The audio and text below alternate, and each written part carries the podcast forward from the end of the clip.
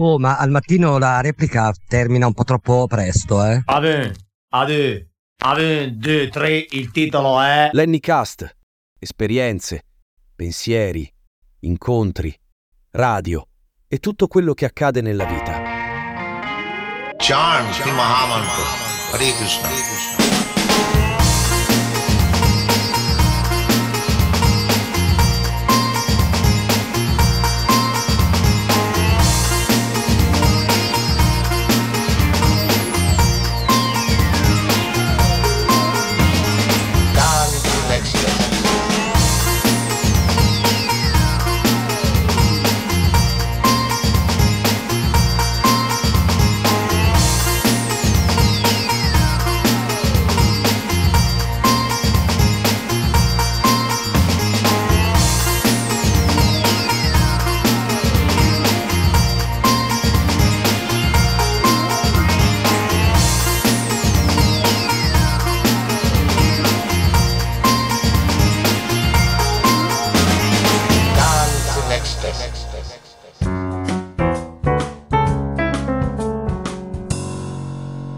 Hari Hari Bol, carissime amiche ed amici di Lennycast.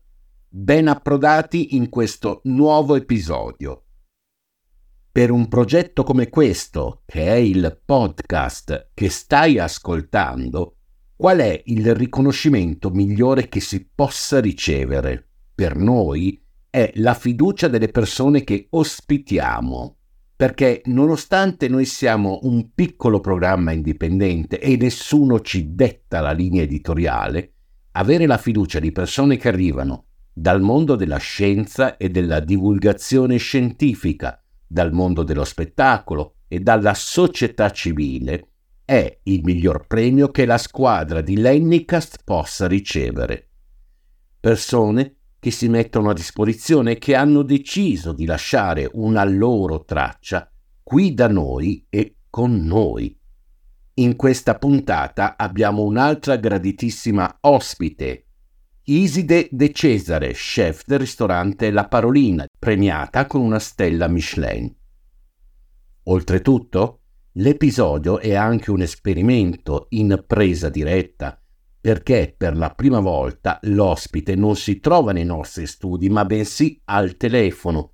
Quindi questo darà all'audio una sensazione di suono analogico, quasi vintage, che però nulla toglie alla bellezza di questo incontro che verrà interamente gestito dalla nostra Federica, l'erbaccia golosa, che vedo dall'altra parte del vetro e che mi fa cenno come per dire Lenny stringi, stringi. Ok, obbedisco e ti cedo immediatamente la linea. A te Federica. Vi ricordo la nostra pagina Facebook. Lasciateci un mi piace e dove potete commentare ogni episodio e di interagire con tutti noi. Inoltre vi ricordo che questo, come anche gli episodi delle stagioni precedenti, sono disponibili sulle maggiori piattaforme di streaming quali TuneIn, Spotify, Deezer, Apple Podcast, oppure attraverso gli smart speaker Google Home e Amazon Alexa. Buon ascolto!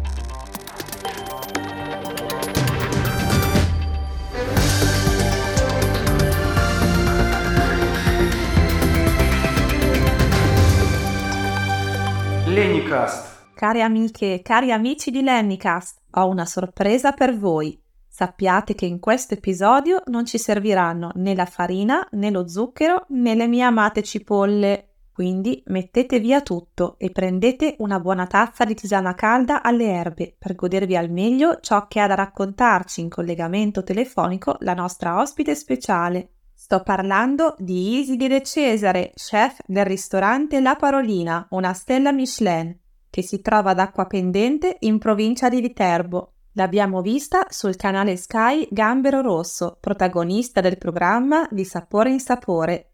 Iside si occupa anche di formazione, organizzando dei corsi professionali di cucina. Chiamiamola subito.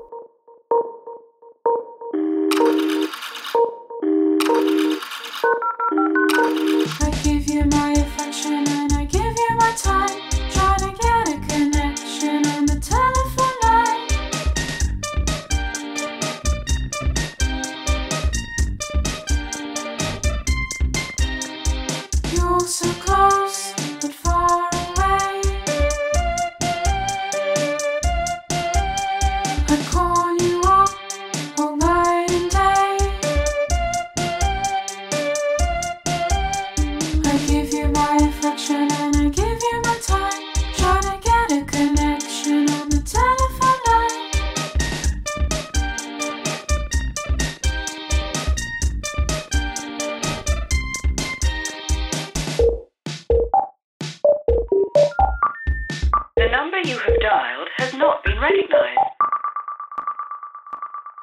Iside, innanzitutto grazie per averci concesso questa intervista.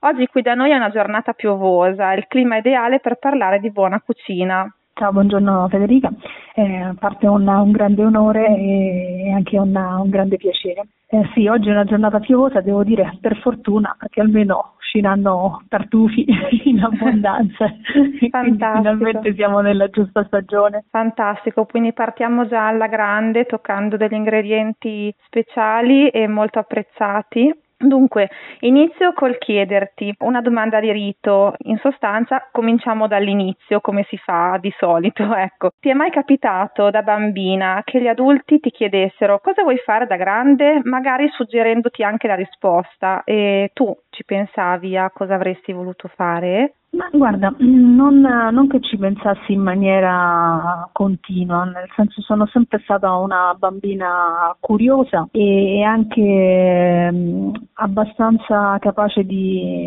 di riflettere, quindi passavo anche del tempo da sola a pensare. Questo ha fatto sì che la curiosità mi, mi- mi- portasse ad avere davanti tante possibili strade, cioè ero più focalizzata sulle cose che volevo imparare e vedere che non su cosa avrei fatto da grande. Detto questo, mio padre aveva un'impresa di costruzione e come molti bambini avevo questa eh, adorazione e, e quindi pensavo di seguire un po' le sue orme, infatti mi sono iscritta anche a ingegneria poi da grande, poi Ah, ecco. vita a volte riserva anche delle sorprese. Ecco perché. Dunque, eh, infatti io ho letto che tu sei passata da ingegneria alla pasticceria.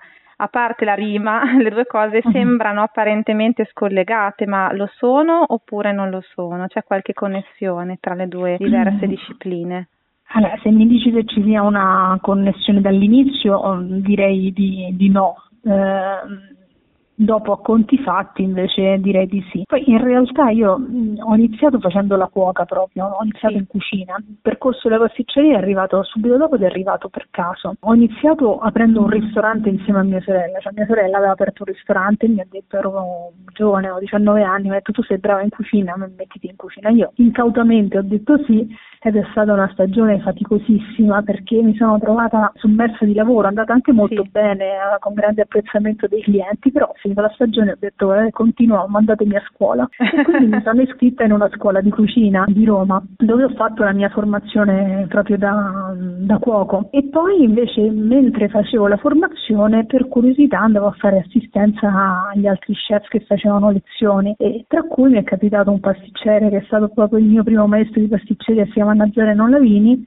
Veramente sono stata a fargli da assistente per tutto il corso e quindi mi sono innamorata della pasticceria. Dopodiché in tutti i posti dove ho lavorato ho fatto un periodo in pasticceria, un periodo in cucina e quindi ho, ho questa doppia, doppia formazione. A conti fatti vi devo dire che veramente quando stai in pasticceria hai così una precisione, così un'attenzione al particolare e a tutte le fasi di lavorazione perché mentre in cucina a volte se si fa un errore si può recuperare, in pasticceria è molto difficile recuperare un errore e quindi effettivamente forse sì c'è un po' questa, questa cosa in comune, questo approccio al, al lavoro. Un approccio ingegneristico, diciamo, alla pasticceria. E in Anche se insomma se vedi si smonta una torta è meno grave che se si smonta un palazzo. Ma sì, infatti volevo inserire anche una domanda su, mh, sui pasticci che potresti avere combinato in cucina. Magari non ne hai fatti, però magari No, sei stata molto fatti, ma- attenta, però eh, mi ma- piaceva chiedertelo, dai. Per carità ne faccio ancora, nel senso che fare implica anche sbagliare, cioè l'errore è fondamentale nel lavoro, quindi io scherzando dico sempre ai ragazzi di, di usare perché il nostro è l'unico lavoro dove quello che sbagli lo puoi mangiare, quindi tutto sommato spariscono anche le prove. Non si spreca niente. No, eh, l'errore fa parte del, del lavoro, adesso scherzi a parte, quindi assolutamente capita di, di, di bruciare, non tutte le, le vengono col buco come si dice. Certo, è Però- importante però parlare anche degli errori perché ehm, noi a volte, noi pubblico, noi come pubblico a volte vediamo eh, le immagini di- degli chef e delle chef filtrate attraverso diciamo una, una regia no? che ci mostra il risultato sempre perfetto. Però io parlo da eh, appassionata di cucina e da cuoca, mi rincuora sapere che gli errori si fanno, lo so che si fanno, che li facciamo tutti, però è bello anche che qualcuno li racconti, così ci dà un po' coraggio. Ma guarda, sono fondamentali entrambi gli aspetti. Eh, quando a volte si sente dire no, i ragazzi di oggi non vogliono, non, non- non è vero, cioè i ragazzi sono volenterosi e che bisogna proprio far fare pace con la parte dell'apprendistato, della parte iniziale in cui si fanno più errori e l'esperienza ti tutela un po' da fare determinati errori, però per fortuna la curiosità poi ti porta a voler fare di più e quindi comunque degli errori escono anche strada facendo. Poi c'è l'altro lato che è quello del- eh, dell'offrire un servizio e quindi lì lo standard è molto importante. Io infatti dico sempre ai ragazzi che esistono due errori, uno che è assolutamente fisiologico e anzi è costruttivo, che è l'errore quando si fa una sperimentazione, e uno che non deve assolutamente accadere, che è imperdonabile, che è quello di sbagliare in quello che si manda poi a tavola o che comunque appare alla, alla clientela, perché lì vuol dire che non c'è una buona gestione dello standard. Per carità, poi purtroppo siamo esseri umani e quindi no, non purtroppo siamo esseri umani, purtroppo eh, Però il controllo prima dell'uscita del piatto è, è fondamentale, mh, denota anche una certa cura e attenzione da parte di chi appunto sta preparando il cibo e si preoccupa che sia tutto, tutto diciamo non perfetto ma tutto, tutto buono, ecco. Esatto, tendenzialmente si cerca di avere uno standard sempre più alto, questo è molto legato anche al tema del senso di responsabilità e anche al tema della- dell'esperienza che comunque è fondamentale. Sì, ci vuole tempo anche per formarsi, ci vuole pazienza, penso, quello che mi dico io tutti i giorni. E quindi facciamo un salto temporale, eh, apparentemente diciamo insensato, ma in realtà mi piace a volte mh, passare a quello che è successo dopo e poi diciamo eh, tiriamo ancora le somme. Tu eh, mi hai accennato quando ci siamo confrontate al fatto che comunque ricevere la stella Michelin è un onore, ma è anche una responsabilità, mette un pochino sotto pressione forse questo, questo riconoscimento. Beh, certo, diciamo che ehm, qualsiasi obiettivo raggiunto, qualsiasi eh, anche riconoscimento, mh, se si ha un senso di responsabilità, mette anche una certa quantità di ansia, nel senso che poi mantenere eh, implica stare attenti tutti i giorni, quindi sicuramente sì, però è un'ansia anche buona, insomma, l'idea sempre nella vita è quella di puntare a migliorarsi, quindi cercare ogni giorno di eh, apprendere qualcosa di più, quindi l'ansia diciamo che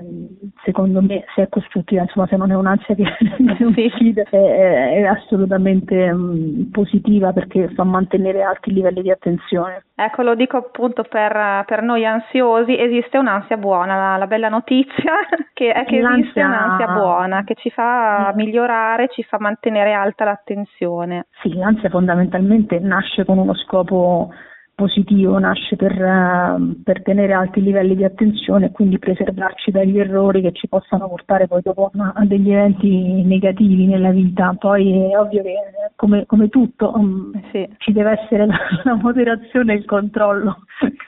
Insomma, Certo, è una reazione di sopravvivenza, insegnano gli psicologi che dobbiamo sapere interpretare, mm, non dobbiamo drammatizzarla, eh, ma nemmeno sottovalutarla, ecco. E tu te lo sentivi che avresti preso la stella, cioè quando hai iniziato la tua carriera, eh, l'avresti mai detto oppure eh, era fuori, insomma, dalla tua, dalla tua immaginazione? che devo dire, cioè, Nell'inizio della carriera no, poi diciamo strada facendo ho iniziato a lavorare in ristoranti che avevano già dei riconoscimenti importanti e diventa un po' un sogno, quindi non è che uno se lo sente, eh, sicuramente eh, c'è l'ambizione magari di raggiungere determinati traguardi, dopodiché quando mi sono messa in proprio eh, nuovamente, quindi aprendo la parolina, ero talmente focalizzata su cercare di fare bene per la clientela che è rimasto certo come sogno, però eh, ero veramente molto presa da cercare di, di avviare l'azienda, di fare bene, di, di avere un feedback costante de, della clientela e quando è arrivata è stata comunque veramente una gioia grandissima. Insomma, è una soddisfazione, però nel mentre c'è talmente tanto impegno, tanta fatica, talmente tanti lavori in corso che eh, insomma ci si concentra sul presente, che è anche giusto e anche sano, forse anche meno frustrante che stare fissati su un obiettivo, penso, no? No, perché poi l'obiettivo in realtà è, è, che i clienti siano soddisfatti, cioè un riconoscimento in fin dei conti serve eh, a raccontare a, ai possibili avventori che ci può essere una struttura che merita di essere visitata, quindi comunque l'obiettivo rimane fare bene per, per la clientela. Poi è ovviamente una soddisfazione che questa cosa venga detta da, da, da qualcuno che è accreditato e che quindi eh, avvalora magari il, il, lavoro che si è fatto, però l'obiettivo principale è proprio quello di, eh, di dare felicità a chi viene al ristorante. Certo, questa è una cosa molto bella, è una cosa importante perché l'attenzione sulla persona in questi anni si sta un po' perdendo, non dico per colpa dei riconoscimenti, però la percezione che hanno i clienti è che ci siano eh, ristoranti dove loro sono al centro, posto che il cliente secondo me deve essere lui per primo educato, educato, gentile, rispettoso, però è lui che eh, diciamo va per essere coccolato, sentirsi coccolato, quindi il fatto che sia al centro è una cosa molto bella. Dunque, certo, il protagonista indiscusso è il cliente nel, nel ristorante. Dunque Iside, un lato che mi affascina molto della cucina che fate la Parolina è il legame strettissimo col territorio e coi produttori locali. Vorrei che tu me ne parlassi un po'. Ma, eh, il legame con il territorio e i produttori locali è un legame secondo me doveroso, ehm, nel senso che contestualizzarsi è importante. Penso sempre che chi si arrampica fino alla parolina, dico si arrampica sì. perché siamo nell'estremo lembo del, nord del Lazio, comunque viene anche per vivere il luogo che che ci ospita. E quindi è, è importante creare il legame, cioè non, non si tratta solo di, di, fare una cucina buona o una cucina non buona, si tratta anche di far vivere un'esperienza a tutto tondo, secondo me. Aver scelto di aprire un uh, luogo di campagna comunque è un'opportunità, cioè, certo ovviamente la clientela bisogna portarcela perché siamo in un posto con, con pochissimi abitanti, però è anche un'opportunità dal punto di vista del, della materia prima. E i produttori sono in assoluto una risorsa importantissima perché loro fanno il lavoro, se vogliamo, anche quello più faticoso di tutti. Noi poi ci troviamo i prodotti già selezionati, già curati e da quando abbiamo aperto devo dire che una delle soddisfazioni grandi che ho avuto è proprio crescere insieme ai produttori che stanno portando avanti il nostro territorio, che è meraviglioso. Sì, parliamo infatti da come diciamo avevo intuito documentandomi di, di, carni, parliamo anche di ortaggi immagino. Carni, ortaggi, eh, pesce di lago, produzioni casearie, cioè veramente c'è di tutto, sono, sono fortunatissima, io con la finestra guardo fuori e mi sento in una park. Eh certo, poi il pesce di lago so che comunque va valorizzato perché voi avete comunque l'ambiente lago molto vicino e quindi credo che che sia giusto, anziché magari andare a recuperare lontano, no, a chilometri o a migliaia di chilometri di distanza le risorse, si può fare anche quello, però è molto diciamo importante anche recuperare le materie prime nei dintorni, anche perché questo rende la cucina interessante ma veramente sostenibile poi alla fine, non è solo una questione di moda ma una questione di, di sostenibilità. Io credo che in fin dei conti quando si, si sposa un po' l'idea di, di raccontare un luogo, di raccontare una cultura gastronomica, di, eh, di raccontare il lavoro che c'è prima di arrivare alla, all'elaborazione del piatto. Eh, comunque sia il tema della sostenibilità viene con sé e, e viene con sé anche il tema proprio della, eh, della narrazione della tradizione. Ammesso che esista una tradizione, io dico sempre che tradizione e innovazione sono due facce della stessa medaglia, nel senso che ciò che oggi è tradizionale una volta è stato innovativo, quindi è bellissimo proprio potersi immergere in quelle che sono le tradizioni locali, quelli che sono le risorse, quindi i prodotti e poi dopo andare a lavorarci sopra quindi creare una linea di continuità fra passato, presente e futuro. Questa cosa è molto bella e nello specifico ti chiedo di citare perché è doveroso e poi in questa mia diciamo rubrica sono ingredienti veramente importanti che io reputo veramente importanti, che mi appassionano, le eventuali erbe, spezie, fiori che tu utilizzi e che sono anche specifici del tuo territorio. Ci sono degli ingredienti così che ti stanno a cuore? No, assolutamente sì, ma intanto le erbe aromatiche io le adoro, ho un orto delle erbe aromatiche, in più ho quelle spontanee che mi crescono in giardino, prima fra tutto ad esempio il finocchio selvatico che devo dire ho scoperto ad esempio nell'Alto Lazio che viene utilizzato la parte diciamo del fiore prima che si facciano i semi ed è una, eh, un prodotto che io adoro veramente e, e, racconta molto perché la, la, prima sensazione quando mangi un piatto comunque è anche quella olfattiva oltre a quella visiva e poi dopo vai a, ad assaggiarlo. E pensare di regalare appunto questi profumi, questi, eh, queste sensazioni prima ancora del primo boccone secondo me è una cosa fantastica e oltretutto tutto ciò che eh, cresce eh, in maniera spontanea e quindi non è conservato, che tu puoi mettere anche andando a raccogliere all'ultimo momento eh, un'erba racconta anche un periodo, racconta una stagione, secondo me è bellissimo. Per me mangiare è narrazione, è rievocazione di un ricordo. Ecco, infatti ti colleghi perfettamente poi alla domanda che ti farò successivamente, cioè quella su, mh, mm, sui profumi, sui sapori, quando questi sono capaci di farci fare proprio un viaggio nel tempo, no? All'improvviso sentiamo un profumo o ricordiamo un profumo e eh, si risveglia un ricordo, un ricordo di famiglia o un'emozione. Ti è mai capitato appunto di prendere in mano un ingrediente e che questo faccia partire un ricordo e poi magari di conseguenza anche un piatto? Continuamente mi capita, cioè veramente è una cosa che diciamo, una sensazione della quale sono, sono innamorata. È, per me fare una passeggiata, andare a cercare i prodotti, eh, vedere i cambiamenti della stagione proprio mi fa, mi fa rivivere tantissimi ricordi di quando ero bambina, tantissimi momenti della mia carriera, eh, oppure assaggiare un olio e sentire una un, un sentore di, di pomodoro mi fa, mi fa, venire in mente le passeggiate quando ero bambina in cui raccoglievo un pomodoro e lo mangiavo così eh, sul posto. Volevo... Sì, sì, sì, esatto. È fondamentale, cioè è veramente il bello del, della convivialità, del sedersi a tavola e condividere un momento con, con, gli amici e anche il fatto che poi riassaggiando un prodotto ti possono venire in mente molte situazioni, tipo, eh, a volte ti può venire in mente anche il, il calore di una persona che, che, c'era quando eri bambino e poi non c'è più, cioè ci sono veramente certo. infinite possibilità di, di collegare una, una sensazione a un momento. Sì, infatti ti ho fatto questa domanda perché a me capita di continuo e mi piaceva diciamo, scoprire il tuo mondo anche attraverso i tuoi, i tuoi ricordi, i tuoi déjà vu dovuti proprio ai sapori, ai profumi, alle immagini del, dei prodotti di stagione.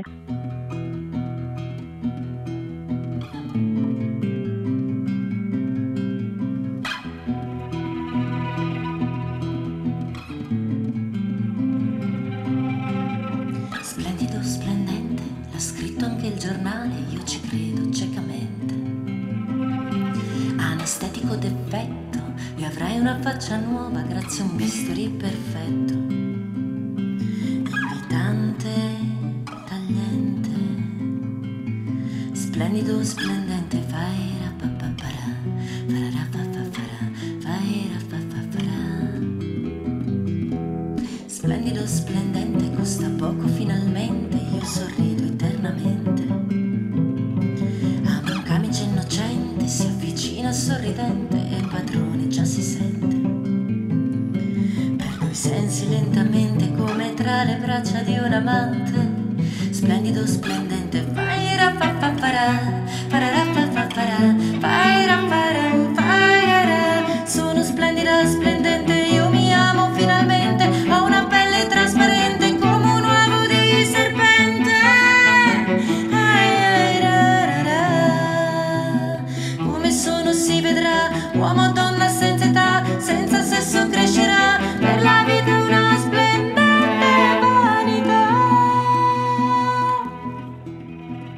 fatto un viaggio nel eh, generico, diciamo per ora, nella tua, nella tua cucina e nel tuo, nella tua filosofia di cucina. Adesso ti chiedo un'altra cosa, un pochino più specifica, ecco, ci sono dei piatti quindi facciamo un altro salto, passiamo dalle tue passeggiate nella natura al ristorante. Ci sono dei piatti appunto che ti stanno particolarmente a cuore, che rappresentano queste emozioni che mi hai dato. Magari vorresti rispondere tutti, però per fare un esempio agli, agli ascoltatori sul tipo di cucina che voi proponete, ecco anche. Sì, sono contenta che tu mi hai detto magari vorrei rispondere tutti perché effettivamente non dico qual è il suo piatto preferito, è un po' come dicono qual è il figlio preferito. Eh no, infatti è una domanda, una domanda troppo difficile.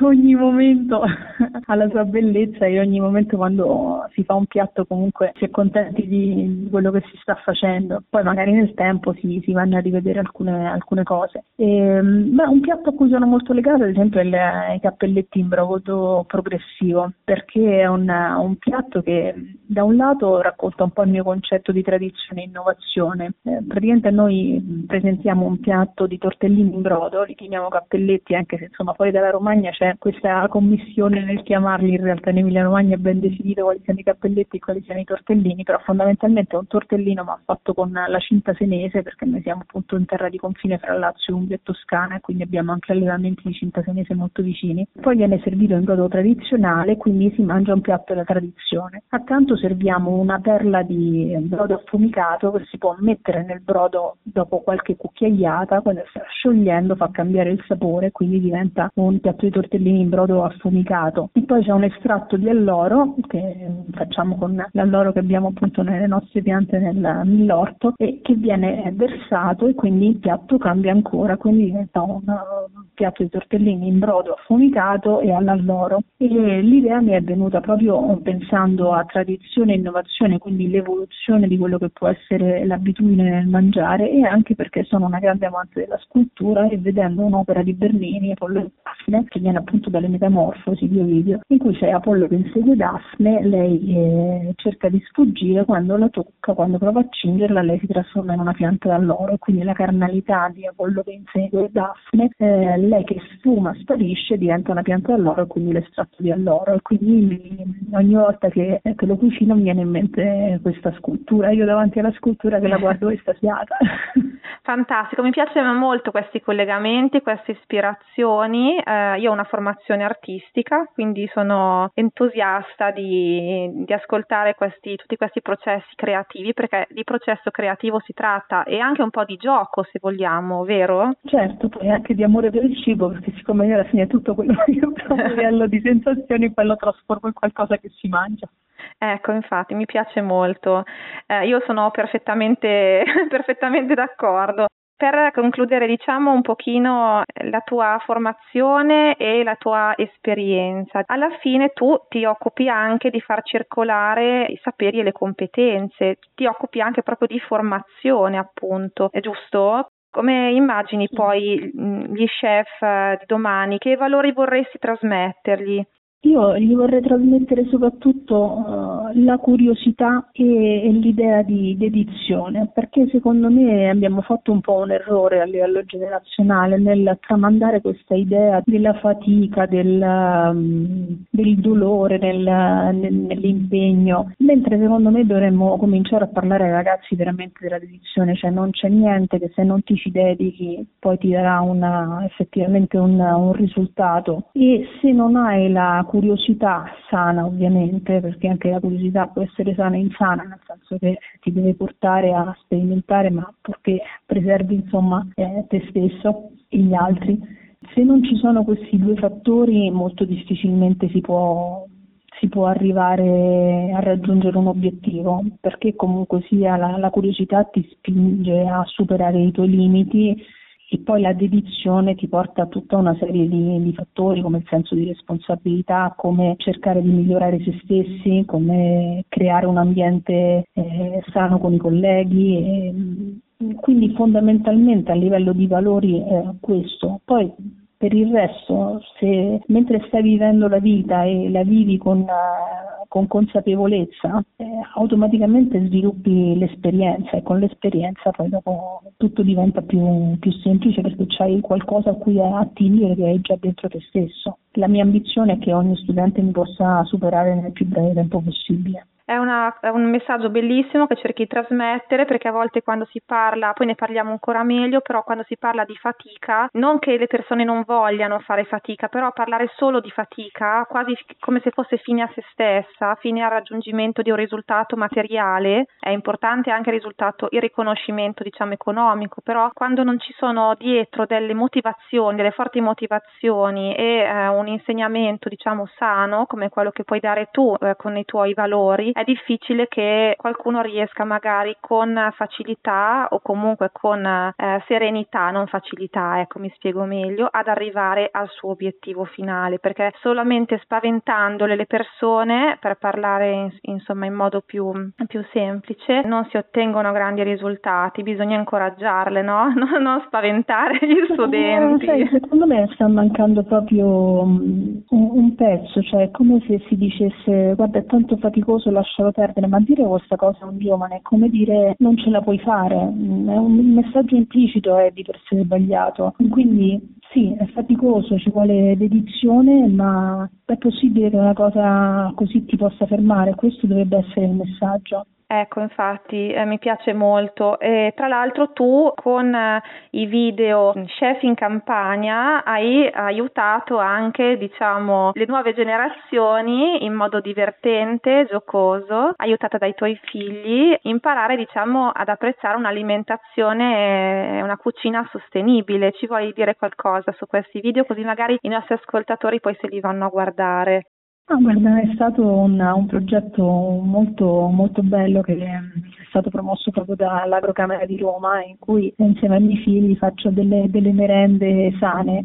E- ed è stato divertente e sono contenta di averlo fatto anche perché effettivamente mh, si può mangiare di gusto senza per forza mangiare senza consapevolezza. E quindi niente, abbiamo girato queste pillole perché sono veramente puntate che durano pochi minuti, quindi anche molto, molto veloci da, da vedere, insomma anche, anche divertenti spero in cui ho portato i miei, i miei figli nel, eh, nei luoghi dove, dove nasce il prodotto, quindi che ne so, ho portati in mezzo alle galline a raccogliere le, le uova oppure a raccogliere le, le verdure, le erbe spontanee e poi abbiamo cucinato insieme veramente ricette da, da, da pochi minuti. Per due motivi, un po' proprio per, per la consapevolezza su quello che si va a mangiare, un po' anche perché uno dei ricordi di infanzia più belli che ho è proprio la domenica passata a cucinare insieme soprattutto mio padre, ma comunque insieme a tutti i miei genitori, che sono per me eh, ricordi indelebili. Poi dico sempre insieme a mio padre perché l'ho perso però, che ero giovane e quindi mh, ogni volta che cucino qualcosa un, un pezzo di me pensa a lui e mi piace l'idea che si, si possa tornare a questa tradizione dei genitori che cucinano insieme ai figli e che parlano mentre eh, mentre preparano qualcosa che poi andranno a gustare insieme, è come un po' chiudere un cerchio. È un concetto che comprendo bene, nel senso che io ho sempre pensato che le persone si possano far sopravvivere ripetendo le loro azioni o le azioni che facevamo insieme, in qualche modo eh, ripetendo i gesti o cucinando le stesse ricette, nel caso magari di mia nonna per esempio, anche se loro non ci sono più, si possono fare sopravvivere in qualche modo. E poi i tuoi figli, Giacomo e Azzurra, così li citiamo giustamente perché sono i piccoli protagonisti, erano piccoli protagonisti, adesso sono un po' cresciuti, sono stati sicuramente molto bravi, anche tu devo dire che io apprezzo molto il tuo modo di parlare di cucina perché ci sono dietro appunto delle riflessioni molto profonde, non è solo un far da mangiare, anche se far da mangiare è impegnativo, però c'è una riflessione dietro, no? Mi piace l'idea che tu abbia anche questo lato giocoso perché appunto mi sei sembrata una persona completa anche di autoironia e proprio che la persona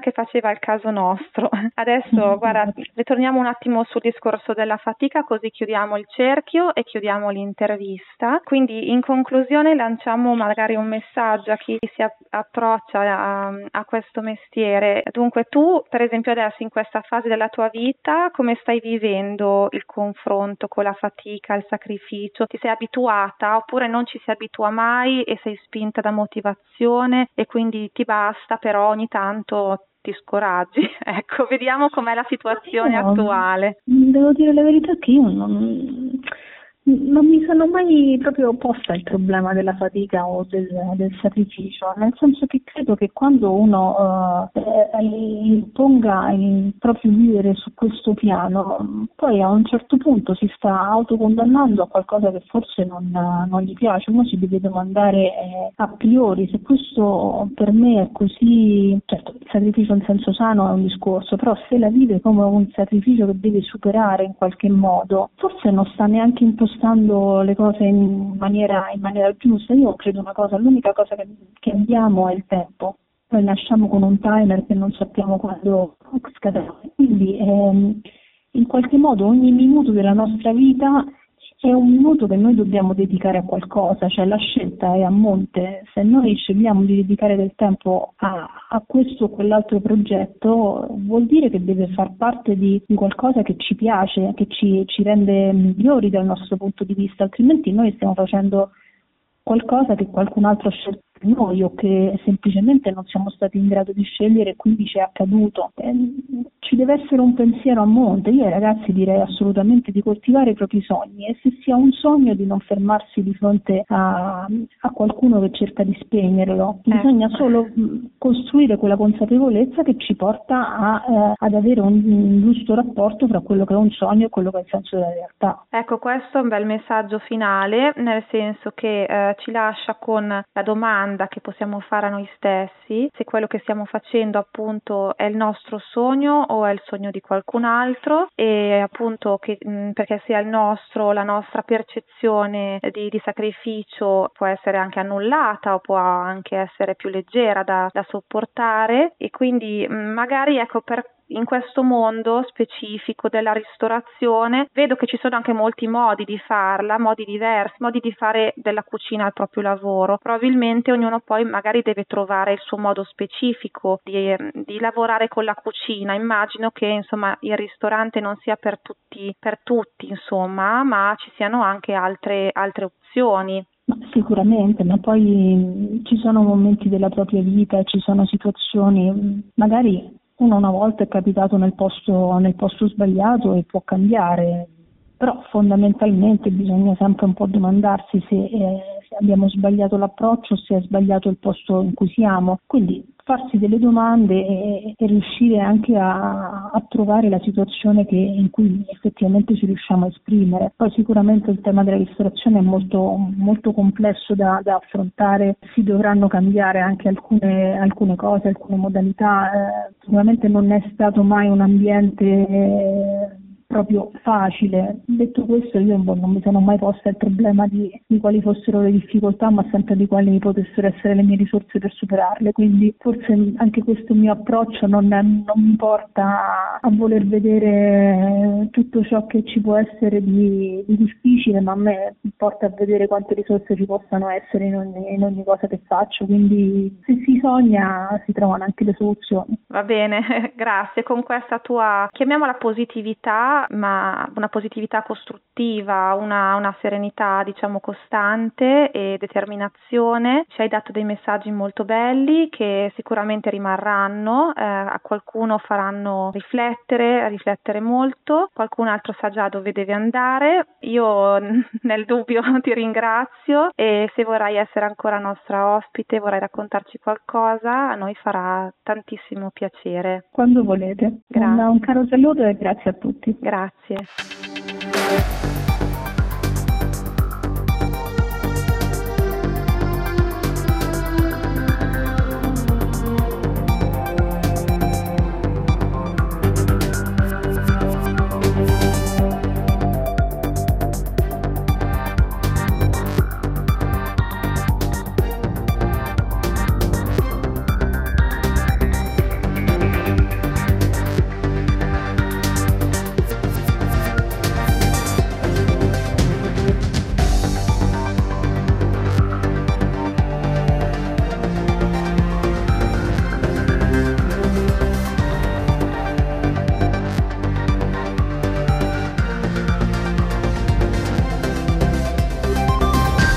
Lennycast. Care ascoltatrici e cari ascoltatori di Lennycast, una volta, parlando di studi e di lavoro con una persona a cui tengo molto, mi ha detto Non importa cosa facciamo nella vita, ma come lo facciamo.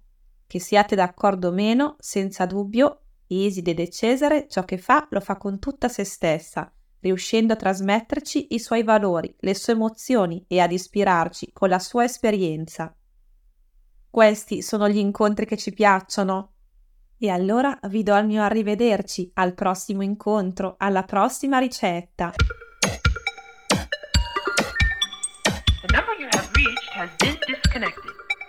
E siamo arrivati alla fine di questo episodio.